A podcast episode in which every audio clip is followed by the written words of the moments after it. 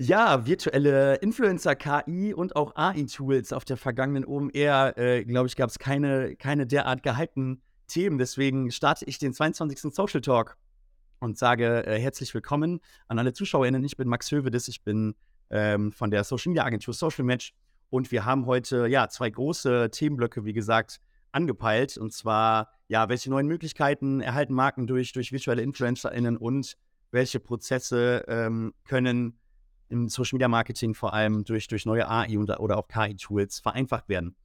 Zu dem Thema habe ich mir natürlich äh, wieder zwei spannende Gäste eingeladen. Und zwar äh, ganz links mit Hans Neubert, ein bekanntes Gesicht beim Social Talk. Ähm, Hans hat auch eine L'Oreal-Karriere hinter sich, mit, mit dem wir dann äh, sehr gut connected waren in der letzten Zeit auch vor allem. Äh, Hans ist Co-Founder der Bundesgesellschaft für digitale Medien und hat jetzt eine ganz spannende neue Herausforderung äh, sich ausgesucht oder gewidmet. Äh, in, in Berlin ist er als Head of Marketing bei The Sys Bliss und äh, Bliss Bank Capital unterwegs. Und ja, Hans, vor, einem gut, vor gut einem Jahr haben wir, haben wir, hatten wir schon den Talk zum Thema Metaverse und NFTs. Wenn du dich erinnerst, das war damals auch noch kurz vor der OMR. Ähm, deswegen bin ich sehr gespannt, ähm, was du uns für Updates heute liefern wirst und sag erstmal herzlich willkommen an dich, Hans. Vielen Dank für die Einladung. Ich freue mich drauf. Das wird super. Ja, und ganz rechts neben mir ähm, ein neues Gesicht mit Urs Meyer als äh, Head of Client Services bei äh, Garden of Youth, ähm, die ganz, ganz spannende Sachen zu berichten haben zu dem ganzen Thema virtuelle Charaktere. Da sind wir gleich gespannt, äh, was Urs uns da zu berichten hat. Äh, da gibt es coole Cases, ähm, die er euch alle äh, mal vorstellen wird. Ähm, deswegen freue ich mich auch sehr, dass du dabei bist und sage auch an, natürlich an dich, an dich herzlich willkommen, Urs. Danke dir. Ja, wir versuchen heute die großen Themen so verständlich wie möglich ähm, ähm, zu besprechen. Das ist vor allem, glaube ich, schwierig, weil es so komplexe Themen sind. Deswegen versuchen wir so, so einfach wie möglich zu starten und so verständlich wie möglich diese Themen irgendwie aufzurollen. Ähm, und deswegen kann ich hier auch nur nochmal appellieren an alle ZuschauerInnen. Ähm, stellt gerne Fragen zu, zu einzelnen Themen, die, die ich dann an die beiden Experten hier weitergeben kann. Ähm, so haben wir dann auch mit den ZuschauerInnen hier die Interaktion. Ähm, ich habe hier mein iPad stehen und kann immer wieder nebenbei reinschauen. Also werden wir äh, da immer wieder Platz und äh, äh, Platz für Fragen haben. Ja, aber jetzt genug geredet. Ähm, lass uns gerne, gerne mal reinstarten. Wir haben ähm, ja bei diesen ganzen Themen virtuelle Charaktere und äh, ähm, virtuelle Welten reden wir im Influencer-Marketing ja über neue Möglichkeiten. Deswegen würde ich gerne erstmal vorab, bevor wir jetzt schon in diese virtuelle in, in diese virtuelle Note starten, ähm, von euch gerne mal wissen, wie ihr denn so grundsätzlich den Entwicklungsstand im Influencer-Marketing seht. Das ist jetzt eine sehr sehr schwierige Frage. Ich ziehe da so ein bisschen darauf ab, wie sich das Ganze entwickelt hat. Äh, also klar haben wir gelernt, dass reine Produktplatzierungen nicht mehr funktionieren und dass gerade so dieses, dieses Buzzword äh, Storytelling immer, immer wichtiger wird. Creator Economies am Boom. Es gibt immer mehr CreatorInnen in, in, in der Mitte der Gesellschaft. Ähm, Hans, ja, erzähl doch mal aus deiner Perspektive. Du hast es ja jetzt auch lange verfolgt. Ähm, in, in welcher Entwicklungsphase sehen, äh, sehen, wir, sehen wir das Thema Influencer-Marketing aktuell? Also im ganzen Influencer-Bereich äh, finde ich immer, muss man immer drei, auf drei Akteure schauen. Einmal sind die Marken selber, dann die äh, Managements von den Influencerinnen und Influencern und die Influencer selber. Ähm, wenn man sich das so ein bisschen anschaut, dann stellt man bei allen dreien ein bisschen einen Schwarz-Weiß-Trend fest, so würde ich es mal nennen. Entweder ist es super professionalisiert und heute angekommen oder überhaupt noch nicht. Also Manche Firmen sprechen über Impression-Garantien und probieren Influencer in Web 3 und sind auf dem neuesten Stand. Andere Firmen fangen gerade erst an mit Influencer-Marketing. Also es, ist, es scheint so ein bisschen der Middle Ground zu fehlen inzwischen. Ähm, beziehungsweise sehr, sehr viele, die äh, noch gar nichts gemacht haben oder schon super, super drin sind. Ähm, und das gleiche spiegelt sich tatsächlich auch bei den Managements und bei den Influencerinnen und Influencern selbst wieder die sind auch oftmals super hoch professionalisiert, teilweise mit ihren Raten und dem, was sie verlangen können, tun, machen wollen und auch selber sich als Projekte vornehmen. Oder eben noch total ähm, überhaupt nicht KPI-basiert oder äh, stecken noch total in den, in den Kinderschuhen, was das angeht. Also ja, grobes Fazit würde ich sagen, es ist absolut nur ein, ein Schwarz oder Weiß. Und ähm, ja, noch lange nicht so, immer noch nicht so lange professionalisiert wie äh, andere Branchen. Ja, wir haben durch die, durch die neuen Möglichkeiten der virtuellen Welten ähm, natürlich jetzt die, die, die ganzen Trends, die wir da sehen, auch, auch visuelle Charaktere, die jetzt auch noch dazukommen. Das heißt, nicht nur, nicht nur in Real Life ist Influencer-Marketing, glaube ich, etwas, was noch sehr, was sich sehr, sehr stark weiterentwickelt, sondern wir haben neue Möglichkeiten durch diese virtuellen Welten. Bevor wir damit jetzt starten, Urs, die Frage mal an dich, magst du vielleicht einmal grundsätzlich einmal erklären, was man sich überhaupt unter diesen virtuellen Influencern und auch Charakteren, da gibt es ja auch einen Unterschied quasi zwischen diesen Branded-Versionen äh, im Endeffekt, sich überhaupt vorstellen kann? Ja, sehr gerne. Äh, tatsächlich, wenn wir über Virtual Influencer, Virtual Character sprechen, sprechen wir in der Regel von CGI-basierten ähm, Charakteren, äh, die aber, und das ist eben das Spannende, natürlich erstmal eine gewisse Backstory haben. Ähm, und das ist etwas, was ja überhaupt nichts Neues ist. Also wenn man so will, war Mickey Mouse vor ja, weitaus 50 Jahren oder der Frostys Tiger, den man irgendwie in der Kellogg's-Werbung gesehen hat, waren das auch schon virtuelle Charaktere. Ähm, also erstmal nichts Neues. Wo wir jetzt quasi den Trend sehen oder so ein bisschen die Veränderung sehen, ist, dass quasi ähm, virtuelle Charaktere nicht mehr nur in sehr aufwendig produzierten Spielfilmen zum Beispiel stattfinden. Oder halt Frosty sagt, wir machen einmal im Jahr unseren TVC, der uns irgendwie 500.000 Euro kostet für 30 Sekunden animierter Tiger, hinzu CGI-generierte Avatare finden auf Social Media in der Form statt, wie man das auch von einem ich sag mal, echten Mensch, von einem echten Creator erwarten würde. Ähm, sprich, sie haben plötzlich eben einen, einen Content-Output, der sehr hoch ist, ja, wo wir nicht mehr über ein Video pro Jahr sprechen, sondern eben viele Content-Assets pro Woche, wo man plötzlich merkt, dieses, dieses Verhältnis zum Virtual Character in der Community ist total ähnlich, wie wenn ich jetzt irgendwie Fan bin von einer echten Person. Ähm, und, und somit bedeutet für uns das Thema Virtual Influencer eigentlich das, was es technisch schon immer gab, dass das jetzt quasi auf Social Media stattfindet und eben so, wie wir es gelernt haben von, von echten Personen. Also es ist wirklich eine Community auf Social Media um diese Charakter entsteht. Und da gibt es, wie du gesagt hast, sowohl Studios oder wirklich einzelne Personen. Ähm, ein schönes Beispiel ist irgendwie Nuri, ein Charakter aus München, wo der Ersteller hinter Nuri, diesem virtuellen Charakter auf Instagram, schon seit er irgendwie, ich glaube, fünf ist, die Idee hatte für diesen Charakter und wirklich jedes einzelne Posting, was er quasi selber mit einem kleinen Team kreiert, irgendwie selber einen, ja, irgendwie eine, eine eigene Story, die, man quasi in einen steckt, dann über diesen virtuellen Character nach draußen getragen wird. Es gibt aber auch Studios, die auch teilweise viel Zielgeld in den letzten Jahren irgendwie eingenommen haben, dass sie gesagt haben, hey, wir glauben, wir haben eine Nische gefunden, investieren jetzt ein paar Millionen Euro und bauen uns einen eigenen Charakter auf, der quasi eine Reichweite bekommt, den wir dann quasi klassisch vermarkten können und wir sehen eben Brands, die eben auch anfangen, komplett eigene Charaktere quasi zu entwickeln. Dann eben auch sehr nah an der, an der Brand-Essenz eben sind. Ja, jetzt hast du das Thema schon sehr gut aufgerollt. Also das Spannende, glaube ich, ist vor allem auch für, für, für alle ZuschauerInnen ähm, dieser aktuelle Hype um dieses Thema. Also wenn wir uns, glaube ich, so, so ein Social-Media-Trendradar im Jahr 2019 oder 20 angeschaut haben, da gab es auch schon dieses Buzzword virtuelle Influencer und da gab es auch diese ersten virtuellen Personen im Endeffekt oder diese ersten virtuellen Influencer, wie zum Beispiel eine Lil Michaela, die, glaube ich, schon sehr, sehr lange äh, existiert. Aber warum, warum hat dieses Thema jetzt nochmal so eine Beschleunigung bekommen? Warum gibt es diesen Hype jetzt? Ich meine, ne, durch, durch, durch diese technischen äh, äh, Entwicklungen, äh, warum ist das Ganze jetzt so, so stark äh, im, im, im Raum? Urs an dich. Ja, das ist eine sehr gute, eine sehr gute Frage. Tatsächlich, ich glaube, Lil Michaela ist tatsächlich schon ja vor, vor fünf, sechs Jahren entstanden. Also das Thema an sich ist überhaupt nichts Neues. Und ich glaube, seitdem, egal welchen Trend Report man aufschlägt, wie du es gesagt hast, seit fünf Jahren, ja, dieses Jahr wird der Durchbruch für Virtual Influencer. Was hat uns jetzt zum Beispiel bewegt, dass wir uns seit so zwei Jahren damit näher beschäftigen und auch eine eigene Unit quasi aufbauen, ist tatsächlich wirklich, dass wir merken, ähm, dass es technologisch immer einfacher wird, solche Charaktere umzusetzen.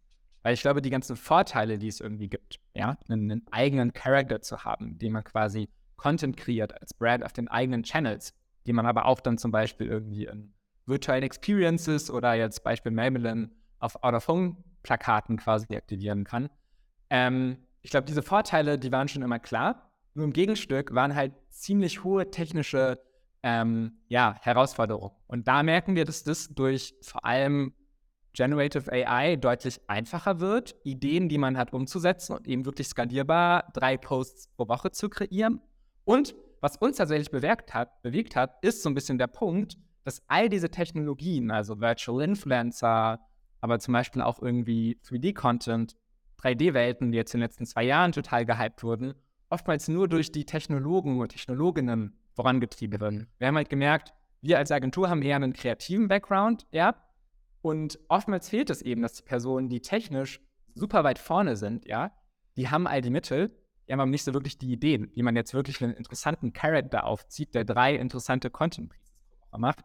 Deswegen, ja, ich glaube, diese Mischung aus AI, die vieles im Produktionsprozess vereinfacht, vermischt mit, ey, wir als Agentur, die eher einen konzeptionellen, strategischen, kreativen Background hat, wenn wir uns zusammentun mit den Techies, können, ja, können wir das Thema deutlich vorantreiben, als wenn nur quasi die, die Techies vor sich hinarbeiten, alles technisch können, aber inhaltlich nicht so viel bei uns.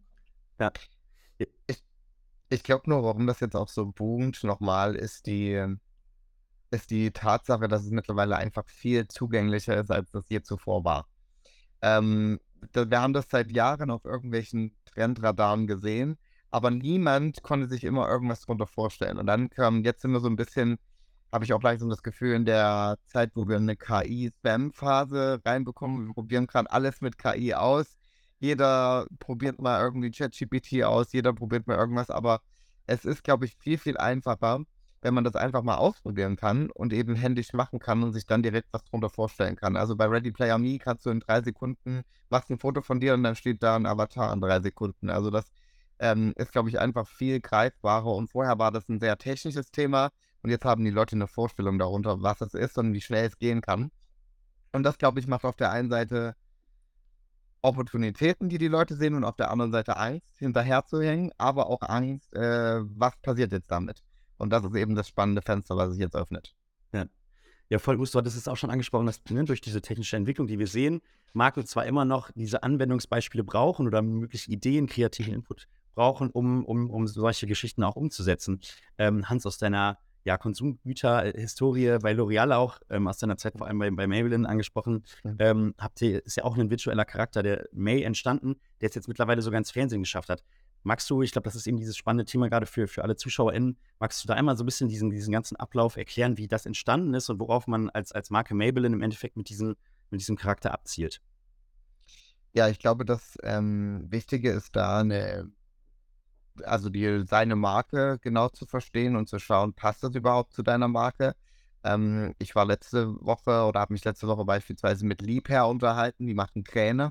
Ähm, für die ist das überhaupt kein Thema. Ist natürlich auch, also im, im Marketing, aber für die ist das ein Thema zum Beispiel in der Education von ihren äh, Mitarbeitenden. Zum Beispiel haben die jetzt, planen die einen äh, virtuellen Charakter, um Edukationsprogramme zu entwickeln. Wie fährt man denn eigentlich so ein?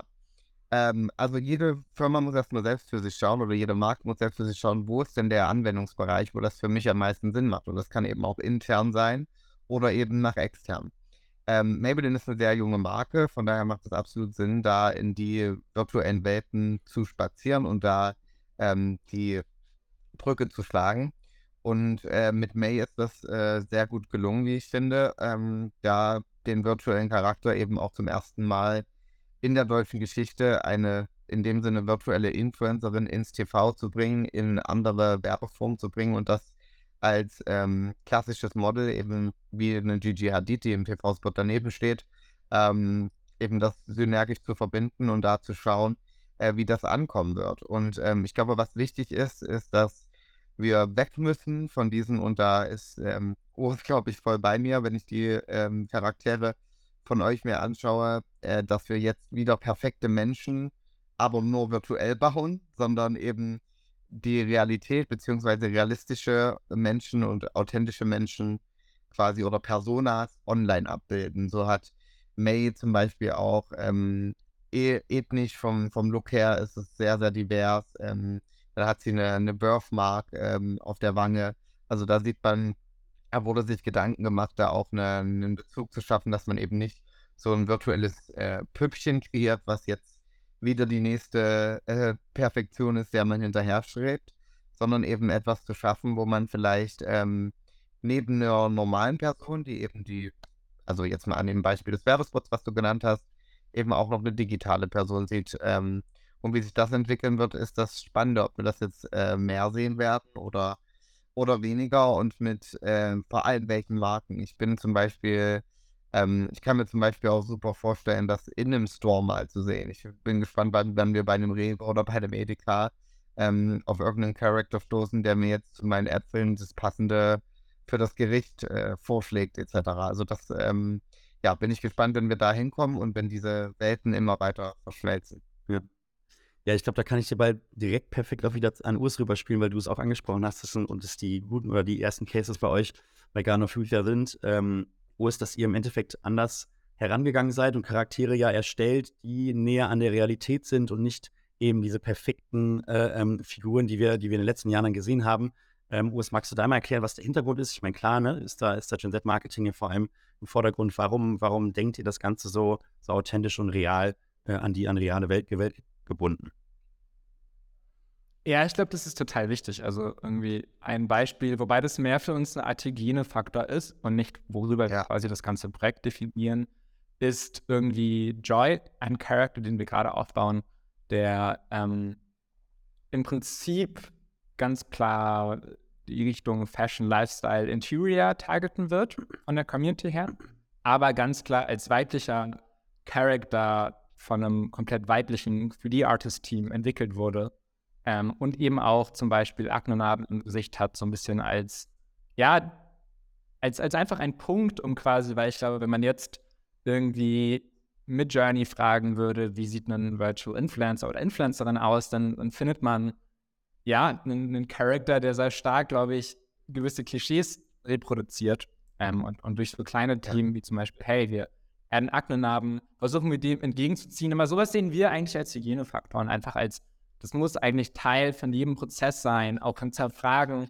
wer sind eigentlich die Personen, die hier gerade einen Charakter aufbauen. Also ich finde es immer ein bisschen fragwürdig, wenn All-Male-Entwicklerteams irgendwie weibliche Charakterinnen aufziehen, weil dann eben oftmals, ja, ähm, ich, ich, ich mir so ein bisschen denke, okay, weiß ich nicht. Und, und ich glaube, das ist super wichtig. Es gibt auch schöne Beispiele, zum Beispiel aus Asien. Ja, es gibt ein Virtual Character Projekt, bei dem ähm, der erste Virtual Influencer gebaut wurde mit, mit Down-Syndrom, wo auf der einen Seite 3D-Artists gearbeitet haben, auf der anderen Seite gab es aber einen Council, einen Verein, der sich für die Visibility für Down-Syndrom einsetzt und quasi die dann zusammen diesen Charakter entwickelt haben, um quasi hier das Thema zu repräsentieren. Also ich glaube, das ist uns super wichtig, aber ich glaube, das wird, ja, das, das muss eine Art Hygienefaktor sein. Das muss man per Default in jedem Projekt ähm, beachten. Ein Levi's zum Beispiel nutzt das dann auch zum Beispiel als Grund. Ja, Levi's hat, hat, hat eine Partnerschaft mit einem AI-Tool vor ein paar Wochen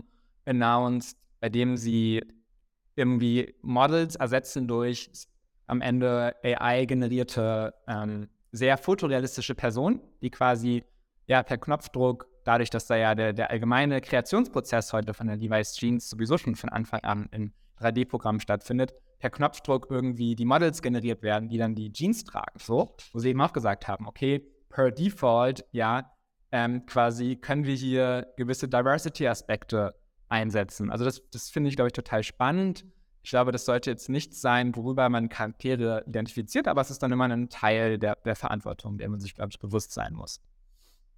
Auch ja. technologisch relevant, möchte ich an der Stelle nochmal sagen. Ähm, es gab vor Jahren ja diesen Trend, dass man so Virtual, wo so Virtual Try-Ons und so Ge Gesichtserkennungssoftwares zum ersten Mal gekommen sind. Also äh, finde ich ein ganz gutes Beispiel ist immer Mr. Specs, ähm, Online-Optiker, wo man die Möglichkeit hat, die Brille dann online über so ein Virtual Try-On anzuprobieren, weil man ja eben nicht im Laden ist. Und ähm, diese Virtual Try-Ons haben am Anfang, ganz, ganz am Anfang, wo die entwickelt wurden, vor mehreren Jahren jetzt schon sehr, sehr gut an Männern funktioniert und weniger gut an Frauen. Da hat man sich gefragt, warum ja, die Entwicklerteams, die dahinter saßen, waren alle Männer. Und wenn die dann in ihren ähm, Entwickleragenturen saßen, äh, klischee, klischeehafterweise, dann äh, wurde das natürlich erst an denen ausprobiert und dann haben sie es an sich selber getestet. Resultierend war dann eben, dass ähm, das an Männern zunächst besser funktionierte als an Frauen. Ähm, und das äh, ist so ein Thema, was du richtig sagst. Ähm, wenn man eben inklusiv in seinem Team arbeitet und inklusiv in der Entwicklung, dann ist das Endresultat, also die Technologie und das, was rauskommt, äh, auch besser. Also es ist nicht nur ein politischer Faktor, sondern eben auch ein äh, technologischer und Performance-Faktor. Voll. Ich, ja, voll. Ich glaube, da. Sag ruhig. Das ist halt ein Punkt dazu. Ich glaube, das eine ist quasi dann auch wie gesagt, die, ähm, das Diversity in den Teams dahinter, was aber auch super wichtig dann ist auf der nächsten Stufe, dass eben nicht nur, was ich glaube ich am Anfang gesagt habe, nicht nur Personen mit Technologie-Background an Projekten arbeiten, sondern dann eben auch Leute mit einer kreativen, strategischen Brille dazu holt und sie zusammen an Projekten arbeiten. Ähm, weil ich glaube, dann wird eben auch oftmals das meiste rausgeholt. Ich habe hier schon immer den, den Live-Chat die ganze Zeit im, äh, im, Blick und da werden schon ganz viele Fragen gestellt. Vor allem eine äh, ähm, geht so ein bisschen in diese Richtung, gerade in diesen Unterschied zwischen, zwischen dem klassischen Influencer-Marketing oder im Vergleich zu, zu den, zum, zum Virtual Influencer-Marketing. Das ist nämlich die Frage, wie realistisch oder sinnvoll schätzt ihr die Möglichkeiten ein, für traditionelle InfluencerInnen äh, eine virtuelle Version von sich selbst quasi aufzubauen? Ähm, ähm, da gibt es ein, ein Beispiel gerade aus Deutschland, was äh, ganz spannend ist und das kann man im Aufbau jetzt ein bisschen verfolgen. Das ist äh, von Miss Germany tatsächlich. Ähm, die haben die Jill, das ist der, ihre Unternehmenssprecherin und die auch die äh, Miss Germany Jury leitet etc. und da alles moderiert und die hat jetzt einen digitalen Klon, der nennt sich Lish, ähm, also Jill rückwärts quasi. Ähm, da bin ich gespannt, wie das, wie das laufen wird und wie sie die einbinden werden. Ähm, kann man sich mal anschauen, ist auf jeden Fall spannend, weil ich finde, da ist der, also die Klonung sehr gut gelungen ähm, und da spannende Aspekte zu finden. Generell glaube ich aber, dass ähm, Influencerinnen nicht darum gehen werden, sich selbst zu kopieren, äh, weil sie haben ja eine unique Community geschaffen und etwas, worauf sie stolz sind und mit der Community kommunizieren, sondern ich glaube, es geht eher darum, dass die ähm, die Influencerinnen und Influencer einen Rahmen schaffen werden, wo sie neue Charaktere entwickeln, um neue Formate zu entwickeln. Zum Beispiel in Twitcher beispielsweise könnte sich jemanden oder könnte Charaktere entwickeln, mit denen er zukünftig dann irgendwie Dreier-Gameplays macht und die dann zu dritt ähm, irgendwie spielen etc. Also ich glaube eher, dass äh, Influencerinnen und Influencer darin denken oder darin denken sollten, sich ihre Content-Welt oder das, was sie machen an Formaten und Reichweiten, die sie haben und Plattformen, die sie bedienen, das zu erweitern und neu aufzubauen, anstatt eine Replikation von sich zu schaffen. Ich glaube, das ist im Interesse der Zuschauenden und im Interesse der Bespielenden, so möchte ich es nennen. Glaube ich, ist ganz, ganz entscheidend. Also diese Ergänzung, die du ansprichst. Ich glaube, lass uns vielleicht das noch mal ein bisschen noch weiter runterbrechen. Was sind denn mhm. so diese, diese größten Unterschiede zwischen, zwischen dem klassischen Influencer-Marketing und, und, dem virtuellen? Also man hört ja immer quasi nicht, dass du mehr Brand-Control hast, weil Markenwerte natürlich einfach kodifiziert werden können. Das klingt ganz kompliziert, aber du hast natürlich viel mehr kreative Möglichkeiten, ja, äh, diesen Charakter so zu designen, wie er im besten Fall für diese Marke sein soll. Ähm, ist, wo siehst du die größten Unterschiede wenn, wenn du jetzt auch Marken beraten würdest und sagen würdest, okay, entscheidet euch vielleicht lieber für einen virtuellen Charakter im Vergleich jetzt zu einem, zu einem klassischen Influencer bei uns, oder Influencerin äh, bei uns äh, aus, der, aus der realen Welt. Ja, ich glaube, da gibt es ja zwei Ansätze. Das eine ist, als Marke mit einem bestehenden Virtual Influencer zu arbeiten, wo es auch, glaube ich, viele spannende Cases gibt. Ich glaube, da profitiert man aber vor allem davon, dass es einfach was Neues ist und da wird dann wirklich nur mit den A-Level-Charakteren auf der ganzen Welt gearbeitet weil es davon ehrlicherweise auch nur eine Handvoll gibt.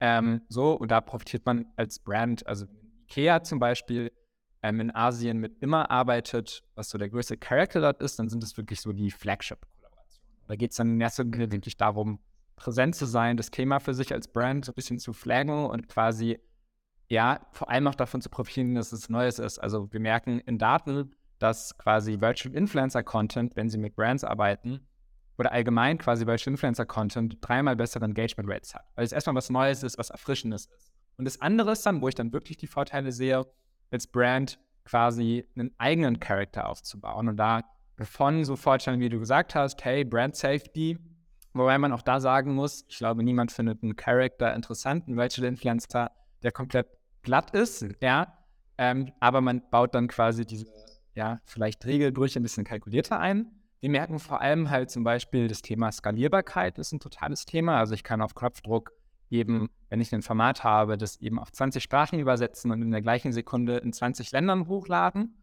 Ähm, ich kann es viel besser fit to format quasi machen. Also ähm, was mit echten Menschen, echten Content zwar auch immer leichter wird, ja, aber ich kann eben ganz einfach irgendwie ähm, durch CGI ähm, sagen, hey, auf Knopfdruck ähm, publishe ich das lange Video auf YouTube und die Short Assets irgendwie auf, auf TikTok zum Beispiel. Plus, was eben sagt, auch ein großer Punkt ist, ist halt so ein bisschen das Thema, wenn ich jetzt gerade Edeka bin und ich baue mir meinen Kochkanal auf und buche mir irgendwie das, das große Koch-Flagship ein, mhm. ähm, den, den großen Koch-YouTuber oder YouTuberin. Die Person geht dann aber nach einem Jahr zu Rewe oder kriegt einen Burnout so oder hat gar keine Lust mehr mit dem Thema zu tun zu haben. Hat man irgendwie lange sich was aufgebaut mit einem Face ja. ist dann aber total abhängig. Wenn dann wieder verhandelt wird, kommst du auch in eine doofe Rolle. Sprich, so dieses Thema Ownership von den Content Faces spielen hier auch eine riesige Rolle. Selbst bei Corporate Influencern ist das Thema ja nicht abschließend gelöst. Ja, also wir merken das schon, dass es Fälle gibt, wo eine Brand sich auf eine Mitarbeiterin oder Mitarbeiter gestützt hat, wirklich darum eine Community gebaut hat. Und wenn die Person dann wechselt zu anderen Unternehmen, nimmt die Person zum Beispiel die Community mit, weil die Leute nicht der Marke gefolgt haben, sondern der Person. Und das sind dann alles, glaube ich, schon Vorteile, die aber auf einer sehr großen Ebene sind. Ich glaube, auf einer kleinen Ebene ist es erstmal dieses Thema, es hat aktuell bessere Engagement Rates, weil es einfach was Interessanteres ist und du hast viel mehr Möglichkeiten auch um Storytelling. Ja, also virtuelle Welten, die du aufmachen kannst. Wenn du gute Ideen hast, ja, du kannst viel einfacher Sachen realisieren, ohne vielleicht teure Real-Life-Produktion. Das aber für Marken, um vielleicht da nochmal anzuschließen, ist das, ist das schon kein kleiner Punkt.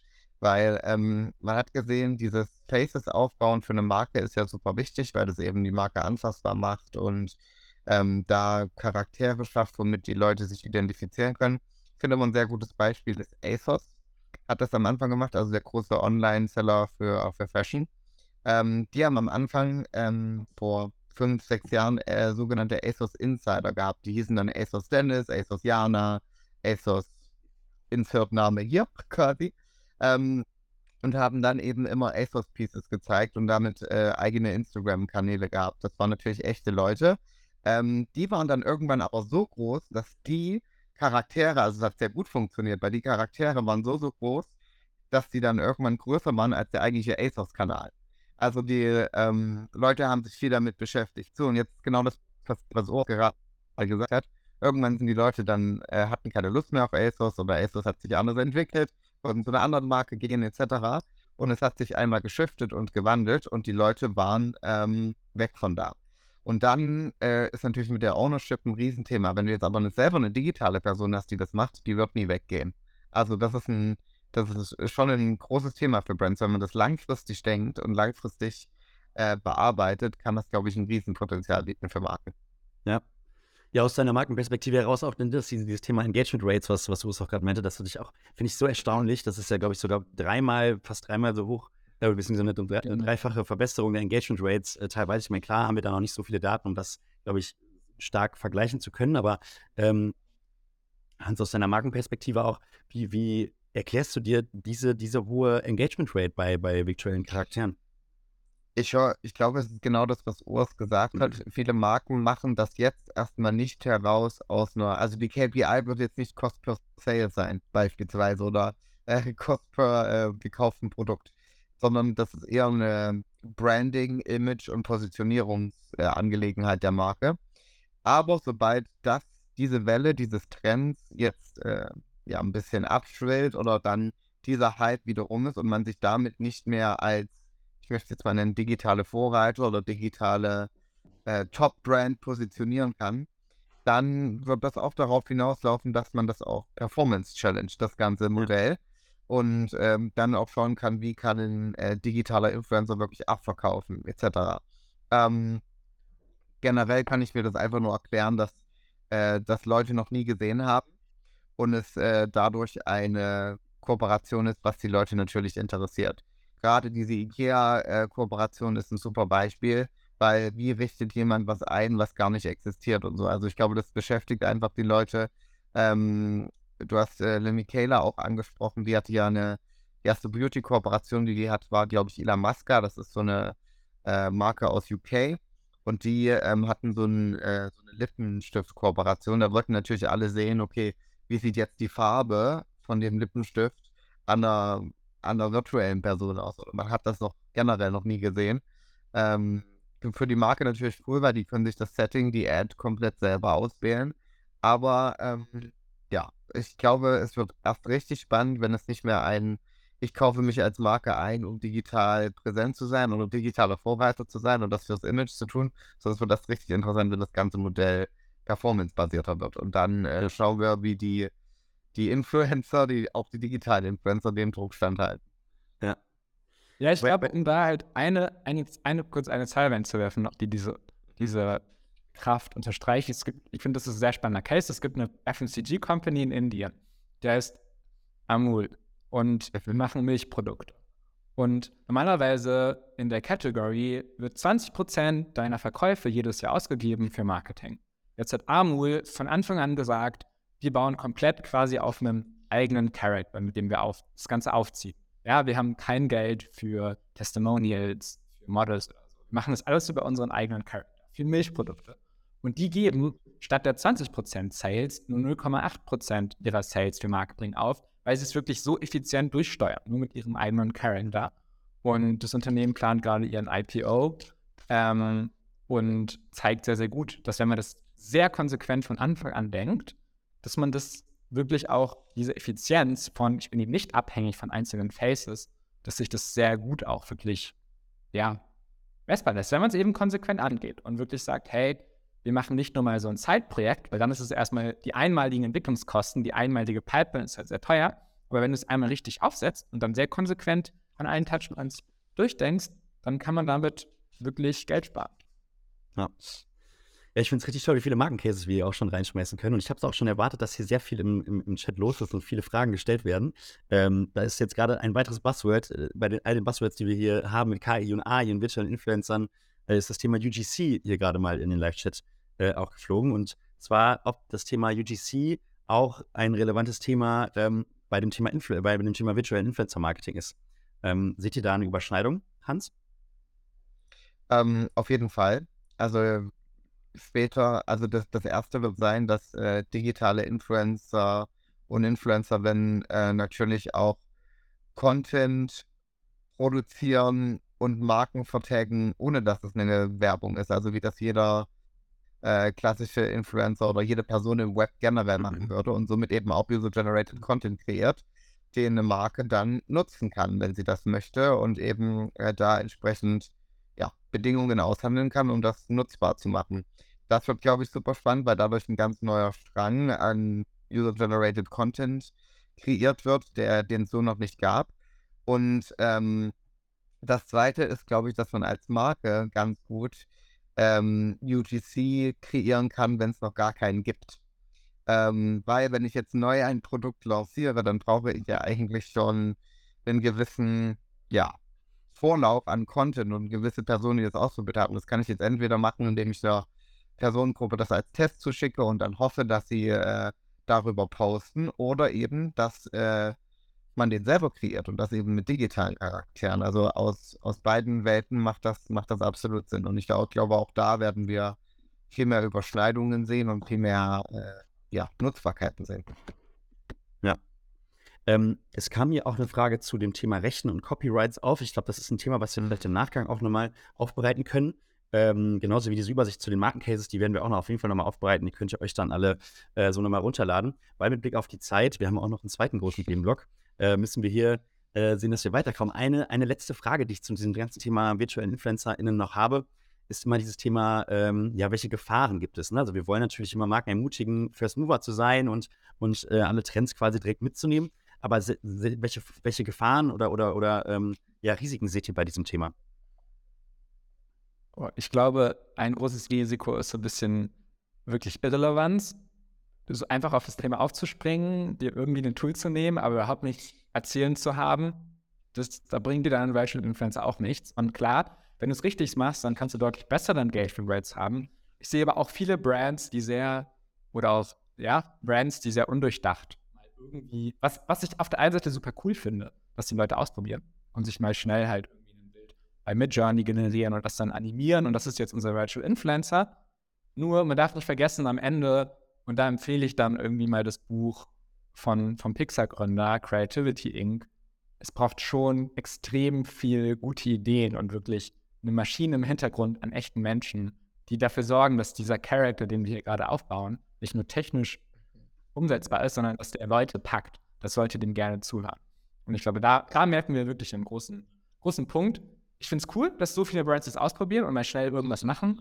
Aber ich glaube, viele werden auch in den nächsten Monaten merken, dass sie in Irrelevanz irgendwie versinken, weil sie dann halt diesen inhaltlichen Part, den kreativen Part komplett vergessen.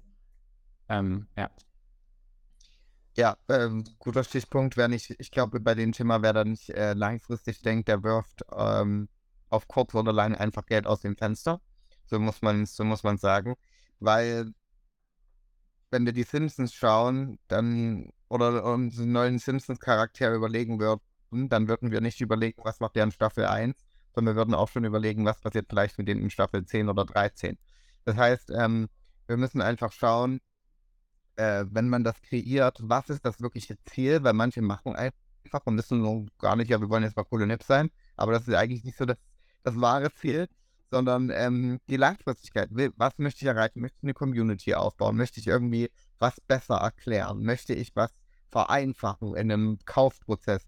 Das, und das muss auch wiederum zur Marke passen. Also ich glaube, langfristige Gedanken sich zu machen, das ist, glaube ich, super wichtig, weil sonst liegt irgendwann nach fünf Monaten dieser, oder nicht mal nach fünf Monaten, so sehe ich das ganz, ganz oft, dieser äh, Charakter, den man für eine halbe Million entwickelt hat, ähm, also jetzt noch eine, eine, Zahl in den Raum geworfen, ähm, liegt dann irgendwie in der Ecke und wird nicht mehr benutzt. Und das ist, glaube ich, der, äh, das Wahre daran. Beziehungsweise keine, im Team sind keine Kapazitäten mehr da, um langfristig den Charakter zu alignieren. Ich glaube, da muss man einfach super, super ähm, ja, langfristig denken, genauso wie man das mit jedem anderen Business-Ziel auch machen würde. Ja.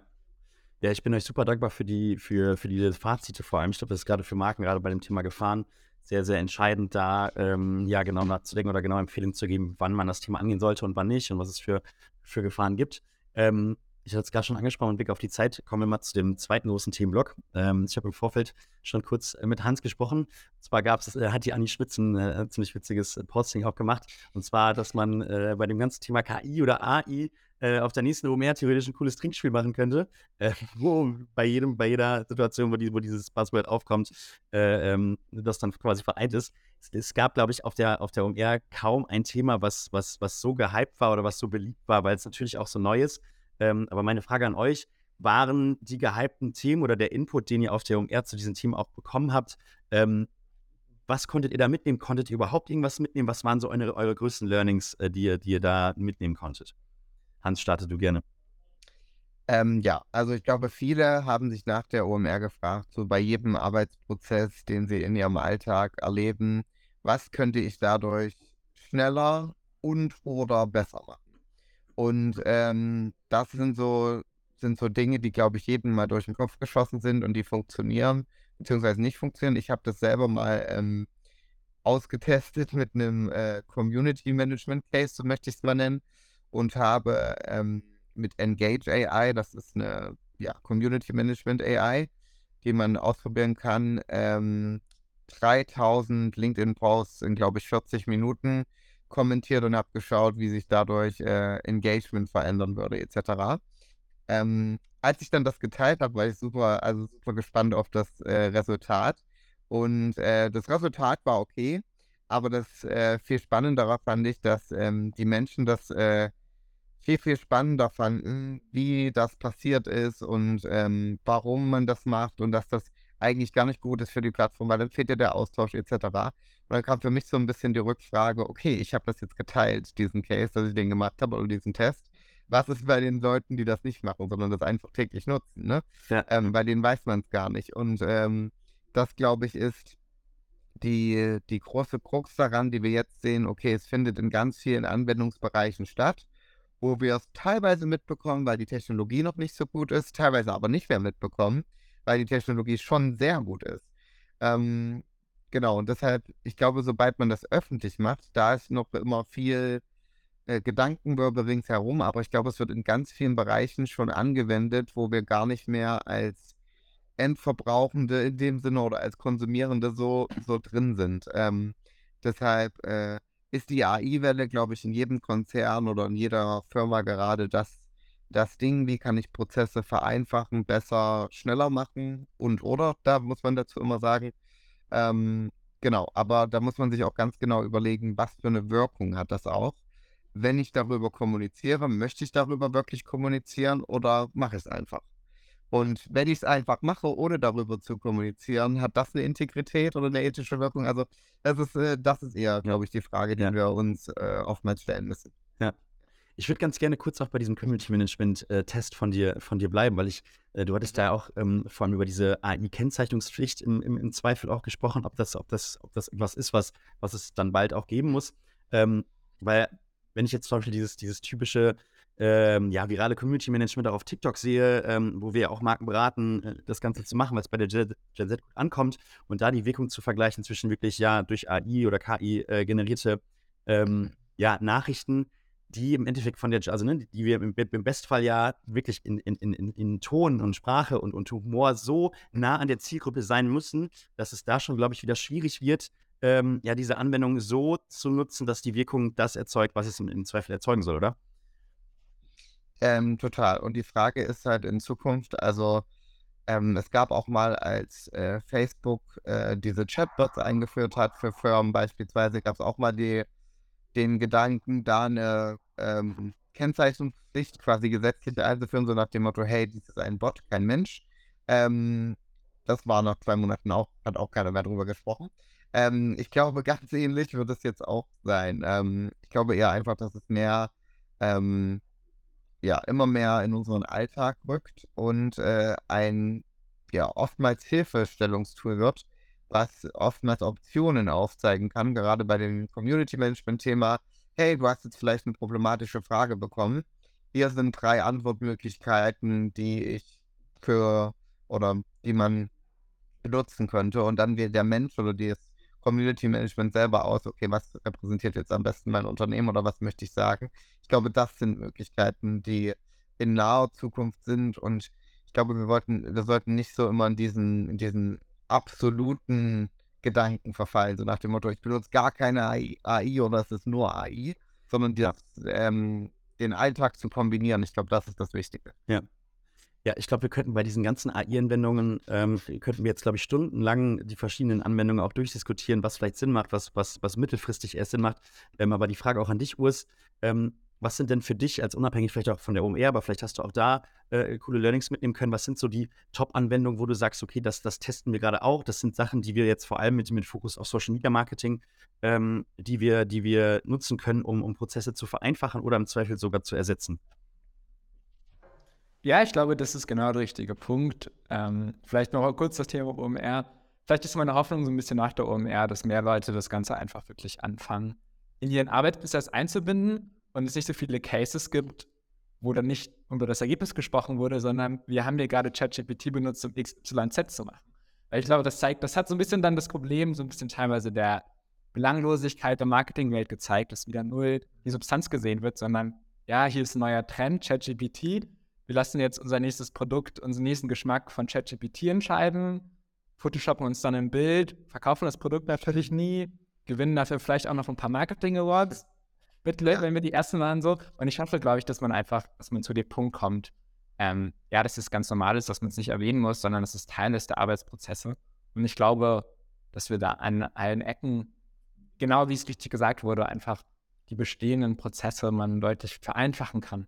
Ähm, und man sich auch, glaube ich, vor allem wieder Zeit auf das Wesentliche konzentrieren kann. Also ich glaube, das Problem ist, dass sehr viel halt auch Zeit in gerade in Execution steckt irgendwie, irgendwelche Assets dann in 30 verschiedenen Abformaten händisch zusammenzubauen, ähm, irgendwie das ausführliche Ausscripten von irgendwelchen Inhalten. Und ich glaube, da wird es vielleicht dann auch wieder so sein, dass man sich in der Agentur, aus Agentursicht mehr auf die Idee konzentrieren kann und quasi das Strategische wirklich, das, das quasi einen Unterschied macht, wenn alle die gleichen Tools benutzen, was dann ja super wichtig wird. Ähm, aber ja, das ist wahrscheinlich so ein bisschen wahrscheinlich unser, unser Ansatz. Ähm, also vor allem in der Execution von allen Sachen, die wir tun, glaube ich, wird die Realität in drei Jahren komplett anders aussehen. Wir werden unsere Zeit hoffentlich, würde ich mal sagen, mit den Dingen verbringen, die wirklich einen Unterschied machen und halt nicht in, ja, in Execution und irgendwelchen Abformaten von irgendwelchen Assets. Ja. Ja, hier nochmal der letzte Aufruf auch an, an den Chat nochmal. Wenn ihr zu dem Thema jetzt auch nochmal Fragen habt, äh, die kann ich gerne nochmal mit einbinden, jetzt, äh, wenn wir auf die Zeit gucken zur, äh, in den letzten Minuten. Ähm, ein, eine Plattform, mit der wir uns auch immer wieder beschäftigt haben, wenn wir über diese ganzen Themen gesprochen haben, gerade auch in dem Social Talk, den wir vor einem Jahr hatten, ähm, war die Plattform Discord. Ähm, für mich eine sehr, sehr spannende Plattform. Ich glaube, im deutschen Markt noch sehr, sehr unentdeckt. Ähm, es gibt einzelne Cases. Cookie Browser ist da mal wieder auch Vorreiter und, und macht da einen sehr, sehr guten Job und hat sich da schon äh, ja, die, eine VIP-Liste, glaube ich, von, von etwa 1000 Leuten da aufgebaut. Ähm, da würde mich auch nochmal interessieren, wie ihr die Plattform jetzt zukünftig einschätzt. Ähm, Urs, direkt der Ball an dich, weil ich auch gelesen habe, oder das ist ja vor, vor Monaten, glaube ich, schon kommuniziert worden, dass Discord auch diese, diese Gen Z-App äh, Gas, glaube ich, übernommen hat. Ne? Ähm, was ist nach deiner Einschätzung ja. so die, die, die Zukunft von der Plattform Discord, gerade für unsere Marke, für unsere, für unsere Marketingwelt? Ja, also ich glaube, sie ist super relevant. Wir haben da zum Beispiel auch mal einen Case gebaut, wo wir für eine Bank tatsächlich eine Gen Z-Finanzcommunity gebaut haben. Ähm, und quasi genau überlegt haben, okay, was kann man dort, wie kann man als Bank auf Discord aktiv sein? Ich glaube, Discord ist ein Platz für Communities, für sehr enge Communities. Und ich glaube, dass es absolut kein Massenkanal ist, sondern wo wir mit unseren Kunden wirklich nachdenken, ist, okay, auf Discord habe ich vielleicht 0,1 meiner Top-Fans der Brand vereint auf Discord. Ja, es ist sehr konzentriert, aber die Leute, die dort aktiv sind, die sind hochrelevant für mich. Und wie kann man quasi den Aufbau von solchen sehr spitzen Communities dann irgendwie ähm, nutzen? Ähm, so, und ich glaube, das, das, wird, das wird einfach ein sehr spannender Punkt. Ich glaube, für die Masse ist es erstmal noch nicht relevant, weil, wie gesagt, Discord lebt davon, dass teilweise sehr nischige Communities ähm, zusammenkommen auf einzelnen Discord-Servern. Ähm, ich glaube, wie gesagt, ja, also als Kino zum Beispiel habe ich totales Interesse daran, vielleicht meine Top 1% Besucher, die auch eine Dauerkarte haben, irgendwie auf Discord zu bespielen, um irgendwie einen Austauschplattform zu geben für Filmfans, weil man ja auch durch IMDb und so weiter merkt, dass es eine riesige Community gibt, die sich einfach die Gleichgesinnte sucht.